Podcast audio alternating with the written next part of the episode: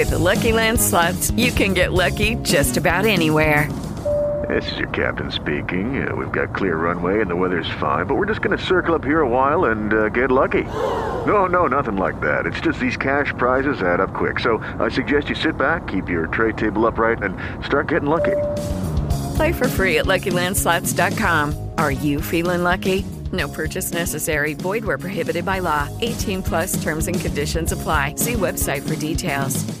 Hello, it is Ryan, and we could all use an extra bright spot in our day, couldn't we? Just to make up for things like sitting in traffic, doing the dishes, counting your steps, you know, all the mundane stuff. That is why I'm such a big fan of Chumba Casino. Chumba Casino has all your favorite social casino style games that you can play for free anytime, anywhere with daily bonuses. That should brighten your day a little.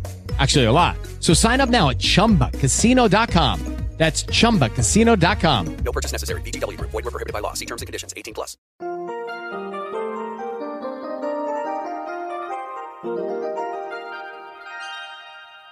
Alto.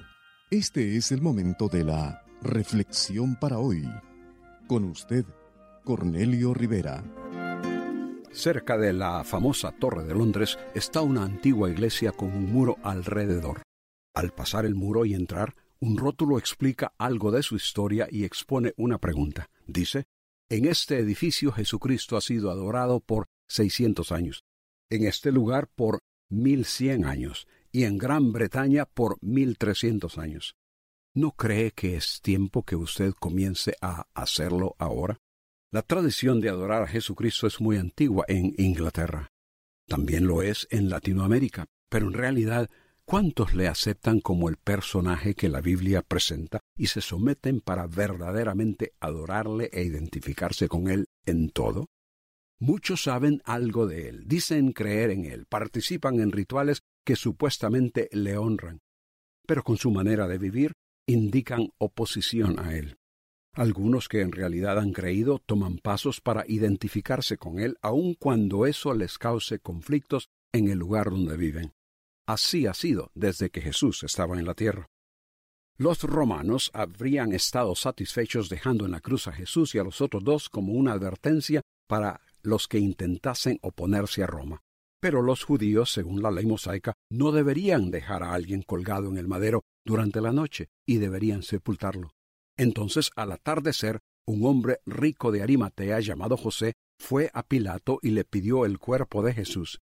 Otros conocidos de Jesús estaban a cierta distancia viendo, temiendo ser acusados y sufrir represalias, permanecieron al margen sin hacer nada. No así José de Arimatea. Las escrituras mencionan que era miembro del concilio que condenó a Jesús, pero agregan que era bueno y justo y que no había asentido al plan y al proceder de los demás, que esperaba el reino de Dios y que era un discípulo secreto por miedo de los judíos. Pero cuando Jesús murió, José dejó su temor y con convicción se identificó con él. Llegó el día cuando José dio a conocer su fe en Jesús y públicamente demostró respeto y honra a él. ¿Ha llegado ese día para ti? Si la palabra de Dios ha despertado en usted interés en el área espiritual, comuníquese con nosotros.